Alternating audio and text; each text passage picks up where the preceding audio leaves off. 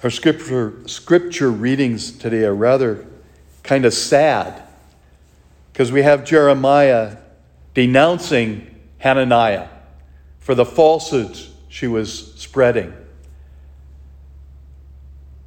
To recognize the power of God living in his midst, and then she's take, he, she, he has taken that yoke from Jeremiah to proclaim to the people what she wanted rather than what God wanted.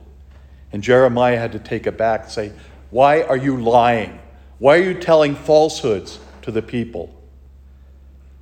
And then we hear Peter making one of his classic mistakes. He sees the power of God. He sees him coming to him, and he says, Come on, come with me. So he gets out of the boat and he starts jogging along on top of the sea until he realizes, maybe I shouldn't be doing this. And he starts sinking into the sea. But the Lord, in his marvelous gift, reaches out and picks him up. How often do we sink into the sea as well?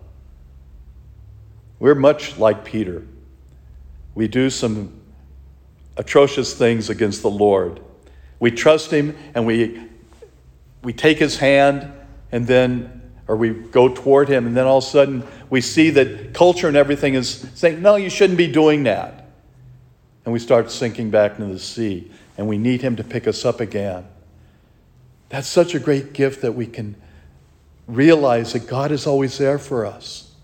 He's always willing to lift us out of the burdens of this world.